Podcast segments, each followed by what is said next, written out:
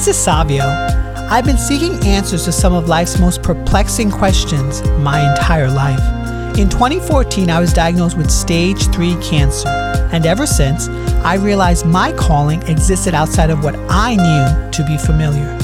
This podcast is your home for survivors like myself and those who are searching to find meaning to their why. In season 2, the show includes a mix of coaching sessions followed immediately by interviews with those from all walks of life who have been successful in the business, marketing, coaching, and financial worlds. The intent is to show the human experience in its rawest form so that others may glean insight. Nothing is rehearsed or has been edited.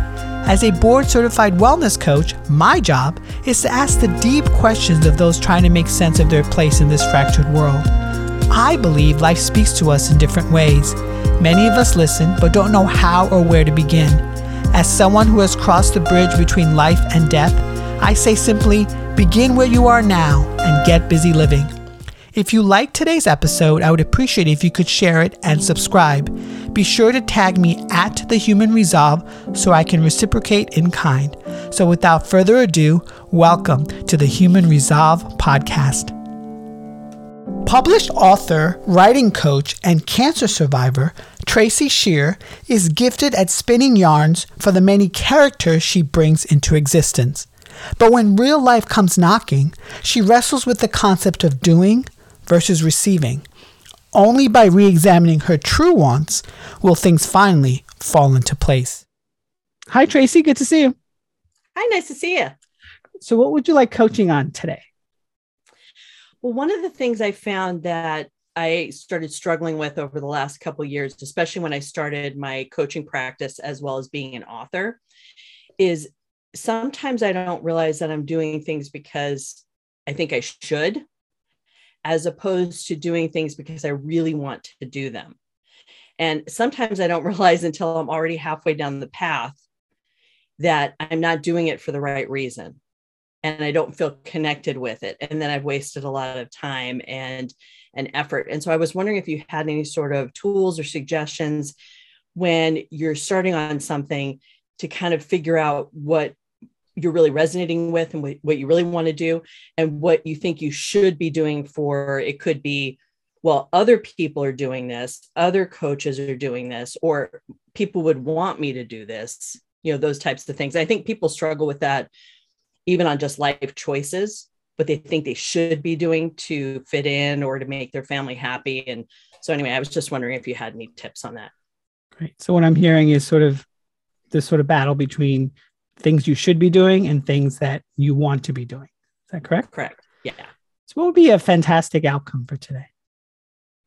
Uh, I think that what would be a fantastic outcome is if you had something that I could utilize that might help weed out some of those shoulds so that I can spend more time on the things that I really want to do and not get part of the way through and go, man, why am I doing this? Okay. So you want to show up more of the things that you want to do rather than the things that you should be doing. Right. Right. Okay. So, what are the things that you should be doing? Well, I felt that as a writing coach, that I should be putting out a bunch of different offers throughout the year, that I should have low price offers and then some high price offers. And then I should be making sure that I'm I'm satisfying the fiction writers as well as the nonfiction writers and all those types of things. And I started to go down that path of trying to figure out how to do this with a full-time job and writing professionally and it just was not working but i felt i should be doing it because that's what other people were doing hmm. and when you think about sort of the actual execution of the shoulds is it feasible is it something that you just don't enjoy it thinking about it you know, that's a great question. I think it's a combination of both. And I think what happens is, is that a lot of times I get excited with the initial thing of wanting to help people. I go, oh my gosh, you know, and I know people need this, I know people need that. And and I think part of it, you're absolutely right. I think it's a feasibility of I really don't have the time to be doing all the things I think I should be doing because I've only got limited time and I've got to make the most of it with the job as well as writing. And so I think that sputters out some of those those things that I really want to do. Mm-hmm. When you think about sort of the should does that resonate anywhere in, in your body? This idea of it? Uh, yeah, I think it it for me it resonates like like right across my chest. It's like it and it makes me feel a little tight. Feels a little tight. Would you like to explore that? Sure. Yeah. Okay. Just want you to get comfortable in your seat. You can soften your gaze or close your eyes if you feel inclined to do. Just want you to take a couple of breaths in and out. Just going to do a quick scan of the body. Just want you to breathe into the different body parts that I mentioned. The top of the head, forehead, the ears, the nose, mouth, the neck, shoulders, the upper body, the hands, the arms, the torso, chest, the lower body, the legs,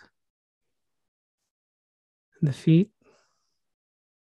I want you to breathe into body a couple more times in and out. This tightness in your chest, can you, is there more context to it? I think that for me, when I think about the things I should be doing, it feels constraining. And I think that might be why I have the tightness in my chest. Constraining. Have you experienced this constraining before? Uh, usually when when I've done energy work before, it's usually when it's um, something that I really don't want to do.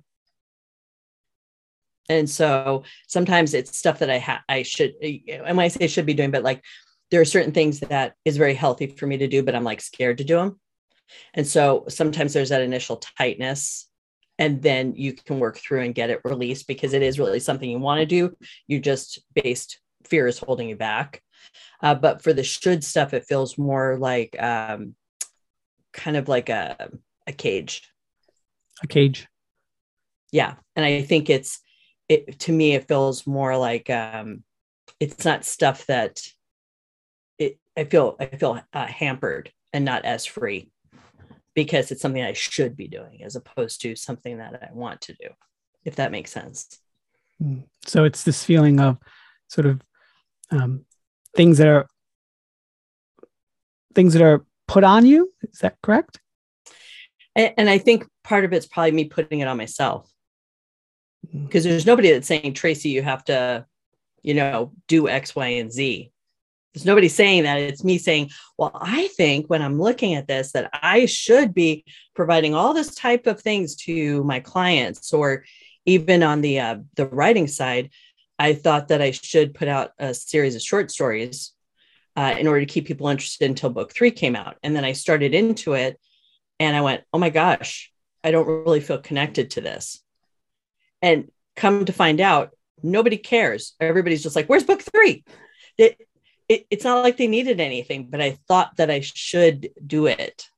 Uh, but but you know, I did get some good writing done, so there was some good good stuff out of that. But yeah, so I think it's me putting it on myself. I don't think anybody's saying, Tracey, you need to do X, Y, Z. Hmm. So Tracey, before you became the book author and, and your job currently, has this feeling ever sort of trickled up from you? Um, well, I think that for me, for a long time, it trickled up with the fact of me not pursuing my writing because uh, it wasn't going to make me any money. Um, I would have time for it later. Um, you know, a lot of people didn't understand it. Um, I wasn't sure if I was any good at it because I didn't do anything professionally with it. And I thought I should stay in the corporate ladder and move all the way up and stuff. And it wasn't until um, I ended up getting laid off from my job because they laid off all the regional people. Um, and I found out I had cancer, and then my mom died, all within a uh, like few months period, and it and it totally like shredded my should. totally shredded your should because I was like, oh my gosh, I've only got a fifty percent chance to live. What am I going to regret if I don't do? And I tell you, Savio, it was not being at the at the corporate job. It was writing. If you so let's flip it up. If you could do the things you want to do, what are those things that you want to do? Well, I think the the tough part that I struggle with, and I and I know a lot of uh, people that are doing corporate jobs as well as their passion struggle with, is you want to do your passion all the time, and you have to balance that out. And I'm very happy for my corporate job; it allows me um, the stability and the uh, less pressure because I know that I can pay my mortgage and all those other things while I'm exploring my passion. But I think uh, if I if I had my druthers, I would be writing full time and coaching full time. That would be, and I would just be putting together all these different types of coaching programs for people, taking on more one-on-one clients to help them realize their dreams, writing a ton more books. Just there's like there's so many things I would love to to do, but I have to I have to realize that I have limited time, and I think now that we're talking about it, I think maybe some of the should pieces are it could be things that I would like to do, but I know I don't have time for. And and that could be part of that that tightness is that now that we're talking about it, maybe it's not necessarily the should, maybe I do want to do it, but I know I don't have time. And then it ends up being kind of that conflict that so many of us have that we're trying to juggle. And how do you suppose that you could make it so that you can ma- manifest those things, even though you don't have that much time? Yeah, you know, I think that you one of the things that might be helpful for me to do is to write down all the things that I've thought about doing that I would like to do and just write them all down, regardless of time. Just what would I want to do? What would really fulfill me? What would make me happy? Uh, and just get a just a whole list without judgment just all the stuff. And then maybe take a look at what are the things that I could fit in with what I'm currently doing, and what are the things that could I do them if I got somebody to help me. There's some things you can't like. I'm never going to give somebody my stuff to write. Like people go, I'll do content for you on social media. I'm like, no, no, that's fine. you know, I'm a writer. but there could be though people that could help me with some of the upcoming marketing and whatnot that I'll be doing for book three of my trilogy. There could be people that I could try to get on board earlier so that they can help me with some of the things so that I can be freed up um, to do more things. And I'd like to put together also I've been thinking about putting together some coaching things that I pre record so that it's less of my time. Like once it's done, people can access it. And so maybe trying to really look at that seriously and see who I can get to help me if I just record it to just get it done so that I'm freed up. Because I think what happens, and, and I think you probably find this too, Savio, that said a lot of times we think we have to do it all. we don't realize that sometimes we can get help. So I think I think uh, now that we're talking about it, I think I really need to look at at that and see what options might be out there. So, what do you suppose might be the first few steps with that? Um, I think probably I need to look at the timing of things because um, uh, I've got the the next book comes out Halloween 2022, and so I've got to figure out like back stepping out into like when I would need people to start doing things uh, for promotion. Um, and then the other thing I want to do um, now that we're talking about is I'm going to reach out to a few of my author friends and see if they've been using um, their specialized author assistants instead of a VA, because there's tons of VAs out there that will help you if you're coach.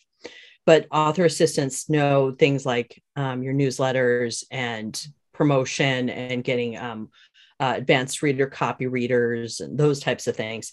Um, so maybe start exploring that early before we get into 2022. So I've got some game plan because I think that might help me feel better too. Um, I like to. It's so funny. I'm a. I'm when I write, I'm I'm more of a pantser where I just write for the seat of my pants. But I but in everything else, I love to plan. so I think that might help me feel better is if I plan some things out like what are the things that I need help on and maybe you know now that we're talking about it I think what might help for me is to maybe just pick like two or three things so it's not overwhelming and figuring out how to make maybe those happen sooner than later and figuring out what I need for those so that it's not trying to do 20 things and and uh, not getting there. Is there a feeling or a sense of reluctance for you when you if you step into this of of, of utilizing other people? Yeah. Um, I think that um, my biggest thing would be to make sure because I've partnered with people in the past and haven't gotten what I've thought I should get. And so, uh, and then it's just money down the drain because not like the people work for free. it's not like you have a buddy that goes, "I'll do this all for you." So I think um, I think uh, I've had a couple situations where I've had to chase people down for stuff to get stuff finished. So I think there's this piece to me that really I think I need to get recommendations next time from other people so that I know that the people I think that might make me feel better and less like, oh man, I'm going to do this again and then I'm going to have to do it all over again because they didn't do what they were supposed to do. Are there any um, friends or family members who you look up to who you feel does the things they want to do and sort of eliminates the stuff that they think they should be doing? You know, that's a great question. Um, no, I'm the the one that's doing it, as opposed to most of the people I know. Most of the people I know are always are always um, uh, putting other things first and not really what they want to do. Uh, and no fault against them. It's they're they're just they're in the same thing that I was into, where uh, you get those blinders on. You think you're on this path, and you're not acknowledging. So it's one of the things that I've had people tell me that just by being me, I'm inspiring them, even though I they might not be right or whatnot. And so um, I have noticed changes of people around me of pursuing more of the stuff that they want to do. So um, I never had a good role model of somebody that was just a, you know, out there doing their own thing. I think I think it's I think if I hadn't had the cancer hit me the way it did, I would still be not writing. Mm. I, so, I do. I think as awful as it was, I think cancer was one of the best things that happened to me. Wow. Could you speak more about that? Well, I think that um, it's so easy to keep going on the same path. Um, that whole thing of like a body in motion is in motion, but if you're not, you're not. And if I hadn't been faced with death and thinking about that, I, I don't think it would have crystallized as as easy for me. And also too, when you know that you don't have a lot of time, like we we know we we don't have unlimited time, but as you know, you're a cancer survivor too. When you're hit with that and you, it's really in front of you, I think then the old excuses you made uh, just fall away because they're really not important uh, in the scheme of things. And so I wouldn't have taken my first writing class when I did. I mean, maybe I would have by now, who knows? But just thinking about me, probably not at the time. But I took my first writing class um, entered my first contest, got my first agent without a query letter.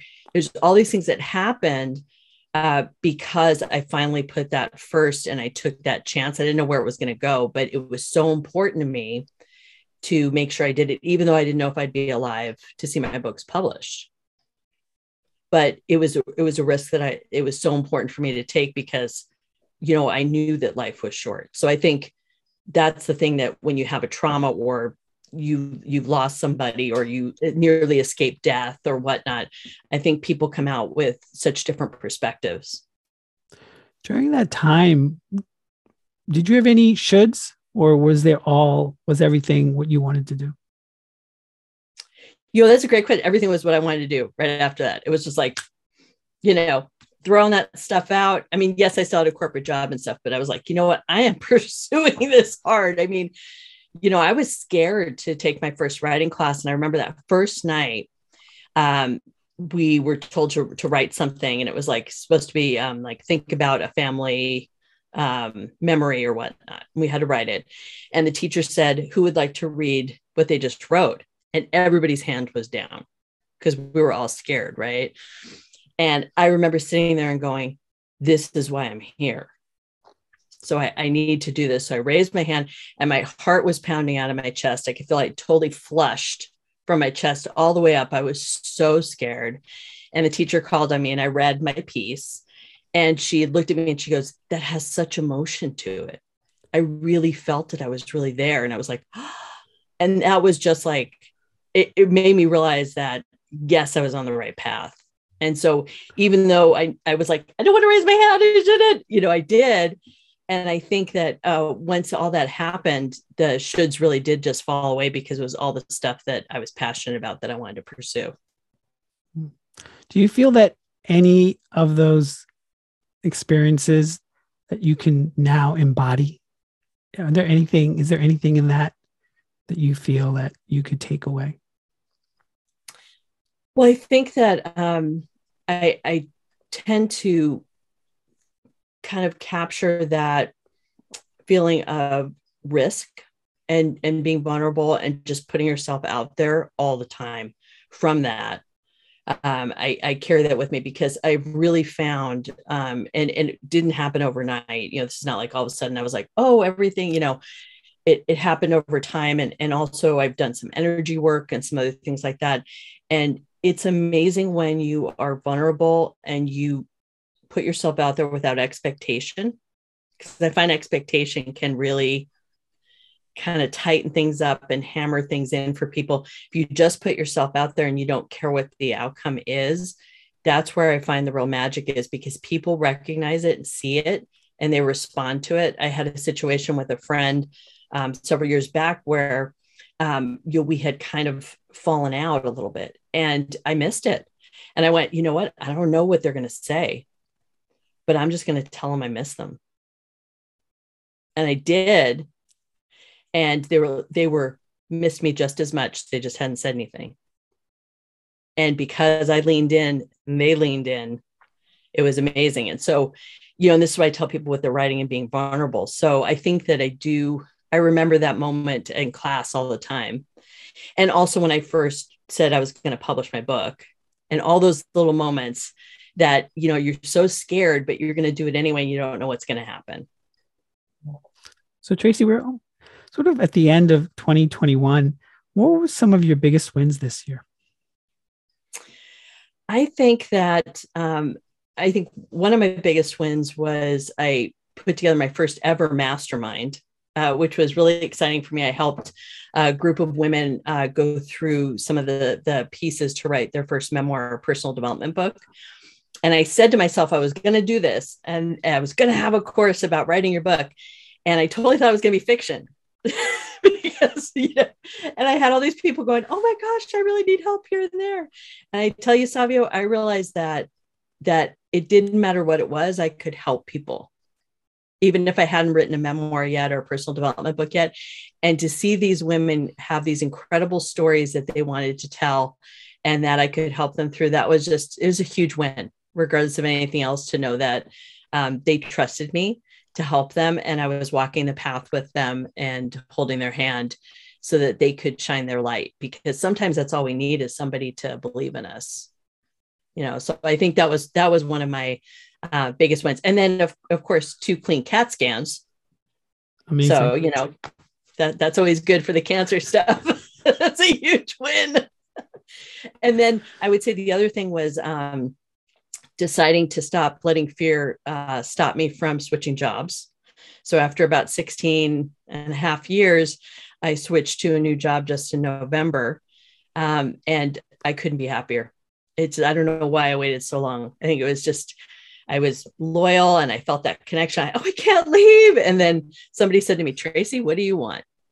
And I went, hmm, so so it was so great that was a huge milestone for me to push past the fear because i don't let fear stop me in other areas but i did at my job yeah so we talked a lot about sort of this feeling of things you should be doing things you shouldn't be doing things you want to be doing um, how how are you going to take this sort of feeling now that we sort of discussed this uh, and handle any obstacles that comes your that comes your way so i think that thinking about one of the things you said that really resonated with me is is about whether or not it's something that I maybe just don't have the time for, or I don't know how to have the time for that I do really want to do, that then gets it feels like a should because there's already obstacles in there. And so I think that that's going to really help me take a look at the things that I have and figuring out what are things that I can actually do with the time I have right now and what are some things that I can do with some help. So I think you've given me some clarity on uh, taking a look at the things that are, are out there and really looking at whether or not it's a true should. I'm going to test my body. When I look at it, I'm going to go, is my chest tight? is my chest tight? Is this a should? And really spend some time like sitting in it and thinking about it and going, what, what do I want to do that's going to make me happy and not that's going to make other people happy?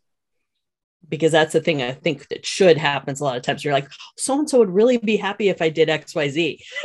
you're like, no, you have to think about what yourself is. So I think that this was good talking it through to kind of help me realize that some of the stuff might still be things I want to do, but I just don't know how to fit them in. So how you hold yourself accountable to that? Um, I think that for me, uh, because I know I'm going to make that list, I'm going to start making that list out. And then I'm also going to um, talk to a couple of my friends who've kind of been with me on this journey and tell them all the things I want to do. And also get their opinion of because they're, you know, your friends are really good to go and you're never going to have time to do XYZ. you know what I mean?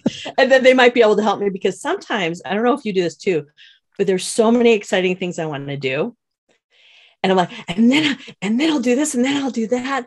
And they're just not realistic at the time of fitting them in or getting them done. But it doesn't mean that you should forget about them, but just how can you make them work? But a lot of times you can get overwhelmed when you think about too many things you want to do. And so I think that um, a couple of my close friends, one of them is my, one of my writer buddies, will be able to sit there and go, yes, you can do that. Yes, you can. Ooh, you're going to need help on this one. And so I think they might be able to help me through it. Hmm. So, what's a big ask that you want to manifest in 2022? Oh, I think, um, gosh, there's so many good things happening. Um, I think the big ask I would love is to um, be able to reach more people with my books.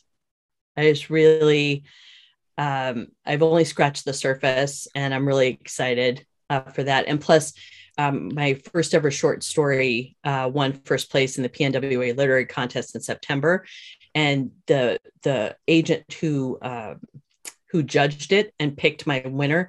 Um, she's we've already met, and she's talking about possible representation if I expand it into a novel.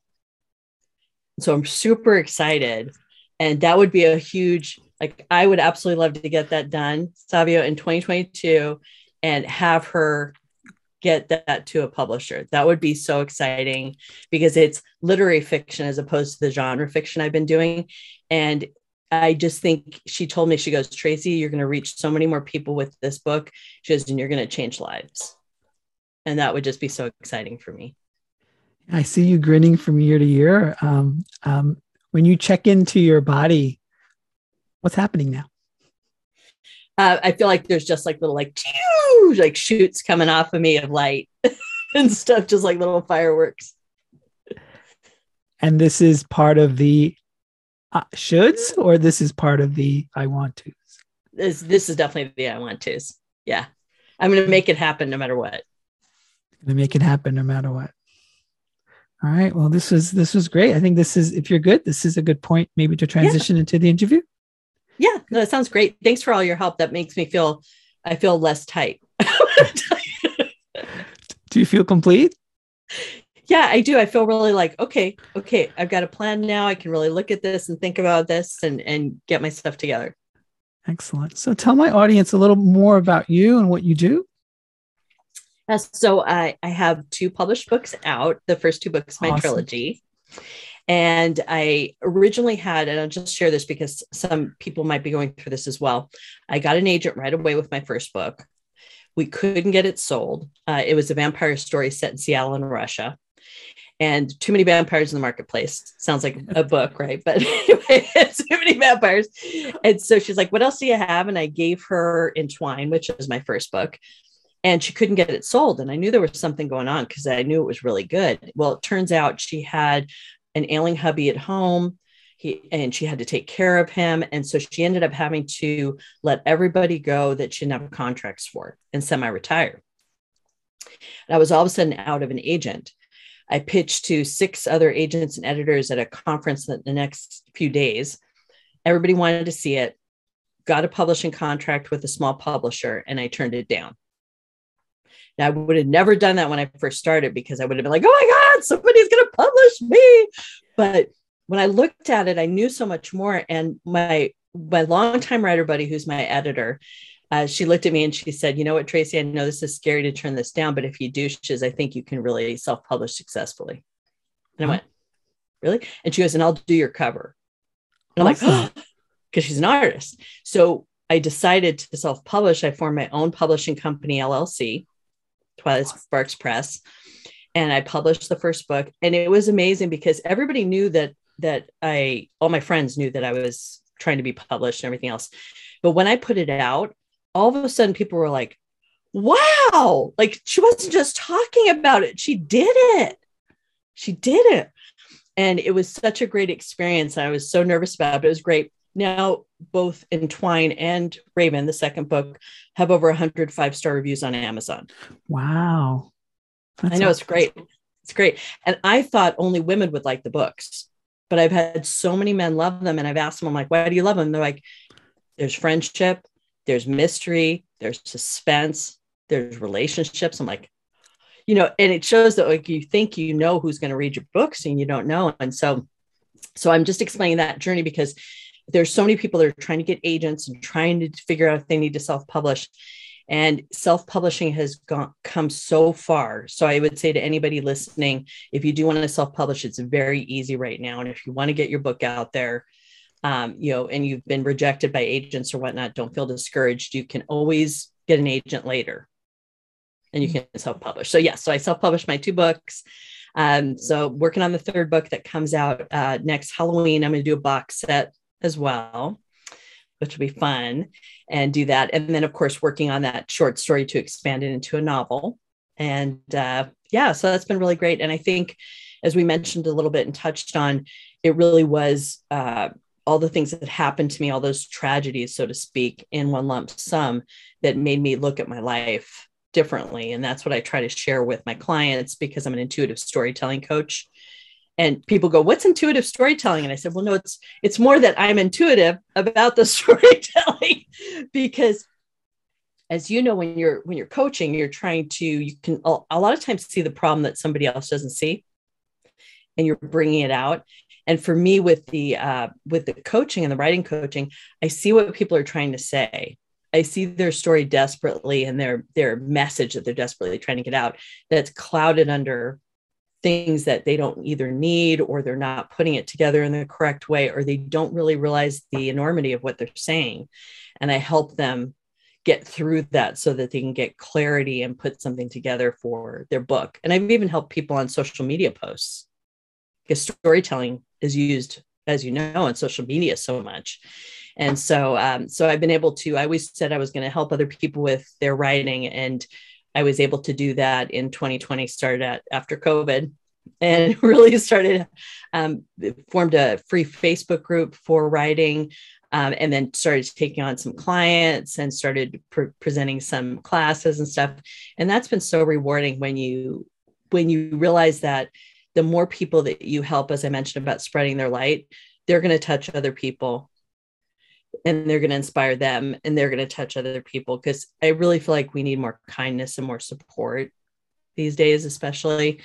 And somebody being able to tell their story is so uplifting and empowering uh, and it changes who they are and how they act and how they feel about themselves and that bleeds out into all the other people around them and helps inspire them.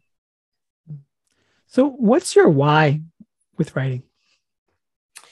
Uh, it's it's in my DNA. It's it's who I am. It's in my bones. I've always been a storyteller, and I I know I got it from my dad because he would spin these amazing yarns, and you'd be like, oh, "Really? That happened?" And, you know, he was just amazing, and so I really picked that up.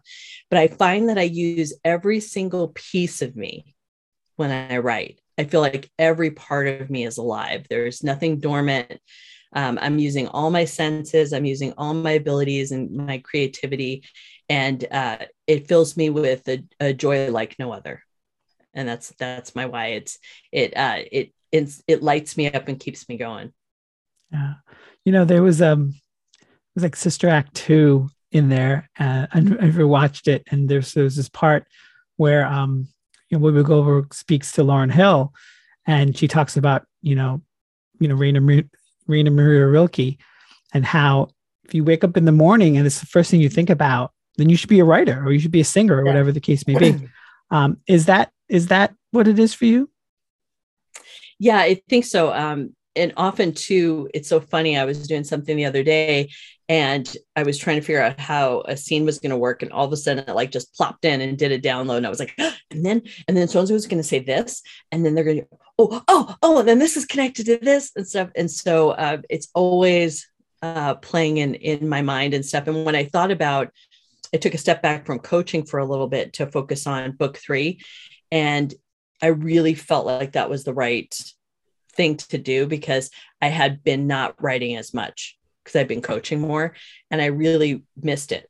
It feeds my soul. And so I think that um, uh, I think I, am I'm a born storyteller and I did a, um, uh, a past life thing with a friend of mine who's a psychic and um, and even in the in a past life and some people might believe in this some people might not but in the, the past life i was also a storyteller and so i was like okay you know I, I, think it's i think it's it's it's part of who i am and stuff is uh is to share that. So what would be some tips you would give just a burgeoning young writer who really is scared to have their voice on paper? I would think that the the first thing i would say is to try not to compare yourself to other people. Uh, this happens a lot when you're a writer because you're reading other people's stuff. And it might not be even like books in the bookstore, it could be a writer's group that you're in or a class or whatnot. Remember that your voice is your own and it's unique, and you don't have to be like anybody else. And the important thing is to put it out there. And what I mean is put it out there. It's not necessarily you don't have to publish it, but get your book done and realize that writing is like a muscle and you're going to consistently get better and better and better. My first book, I want to go back and, and edit it now. It's not going to be the quality level that I am now. And your experiences throughout your life really flavor your writing. I could not have written any of my books 20 years ago with that same level that I have now because of what I've lived through. So I would say the main thing is to remember that that you're unique, you're you. Don't compare yourself. Um, you're going to get better. Don't be hard on yourself. Continue learning, and surround yourself with other writers and form a writers group to help you learn and grow and have support. Because we may write alone, but we don't have to be writers alone. Mm. Yeah, those are some really good tips. I also wanted to sort of thank you for you know contributing to my interview series with Authority Magazine and Thrive Global. I survived cancer. Here's how I did it. What has been the response for you? Oh, it's been great. It's uh it, it the people that I've shared it with and stuff, and I shared it with a few of the people at my new job, you know, that didn't know me that well. And they were just blown over, you know, and I had so many people that said, I didn't realize on those those five things. And a lot of them were saying, I didn't think about the fact that if you don't look like you're suffering, yeah, you know, it doesn't, and it's, you know, because so many of us, if we're not going through different things, we might look totally fine on the outside. And we've got this huge inner struggle going on that people don't see. And to realize that um, we're holding ourselves strong, also, too, for the people around us. Because I knew if I crumbled, Savio, everybody else would have been like, "Oh my god, it's the end of the 100, world." Hundred percent. I mean, I just have to interject. I mean, I was in the hospital. I was just told. So I was in the hospital for two weeks. First week, I was bedridden, oh. and day two, my sister works really close to the hospital, so she came to visit me, and that's when I found out. I found out like maybe two hours before I had non-Hodgkin's lymphoma, and I told her, and she literally fell apart. I mean, I had to do like a role reversal where I'm like, had to console her. And I, I was like thinking to myself, I'm like, you know, I was just, and you're right, 100% correct on that. Yeah, it's just it, it's just amazing. And I had um there's a few other people that I know that are cancer survivors, and they said, yeah, they read it and they said, you know, I knew you were a cancer survivor, but reading this made me feel like I wasn't alone. Wow. And so that that's really nice. And I think I've had people that say, you know, are you okay about sharing your story? And I'm like, absolutely, because there's going to be something that's going to resonate with somebody. Because even if you haven't been touched by cancer, you, you everybody knows somebody by this point now, unfortunately, um, that has been that has been touched and stuff. And I think it's important to show that you can survive. And I had um, and I can't remember if I put it in the article or not, but this is what hit me is when I went in the last time my cancer came back, which is in 2020 and the lung surgeon I was meeting with, he said, you know, most people don't survive your cancer. Wow. And he said, um, I just want to tell you that keep doing what you're doing because we need that type of reminder, the surgeons and the doctors or whatnot, that our fight is important because there's people like you that are surviving. Wow. Because we see so much death.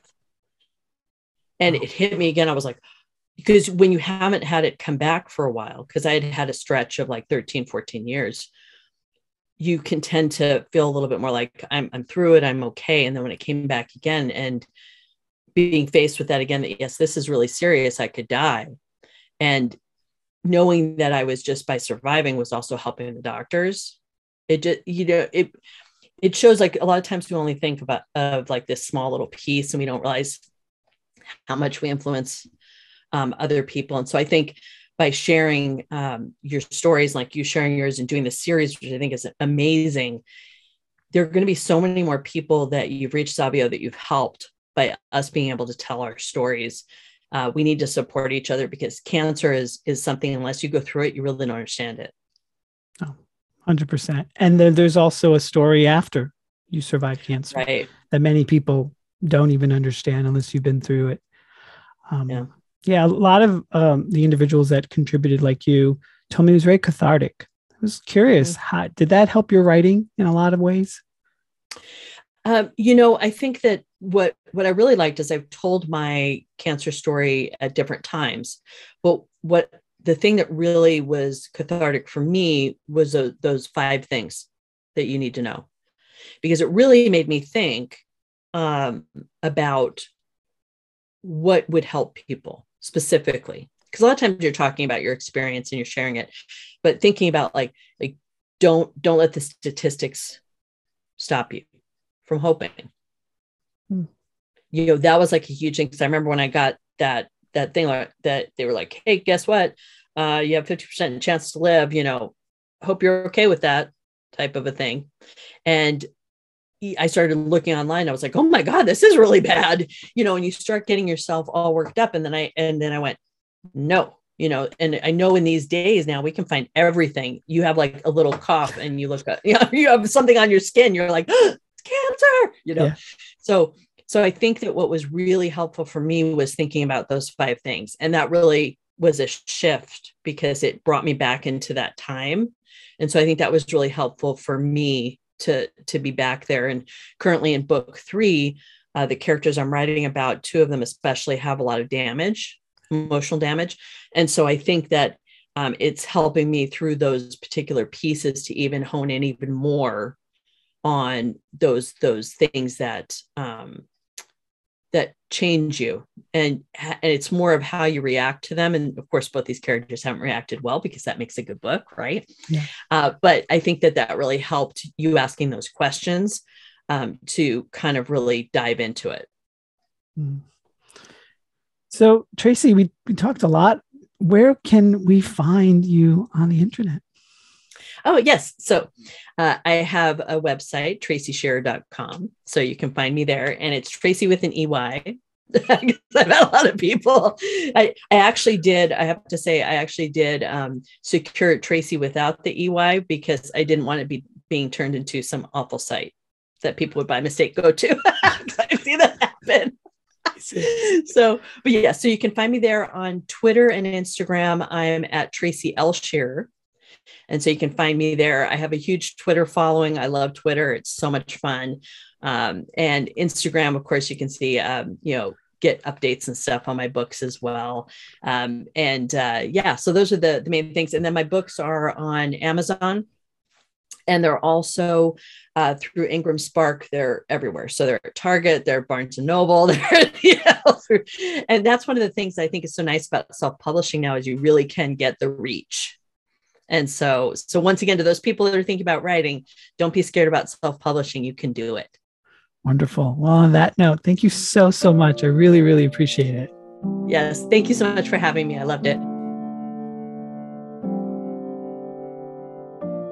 Hi there. I really hope you enjoyed listening to today's podcast episode of The Human Resolve. If you feel that others may enjoy this episode as well, please share socially at The Human Resolve.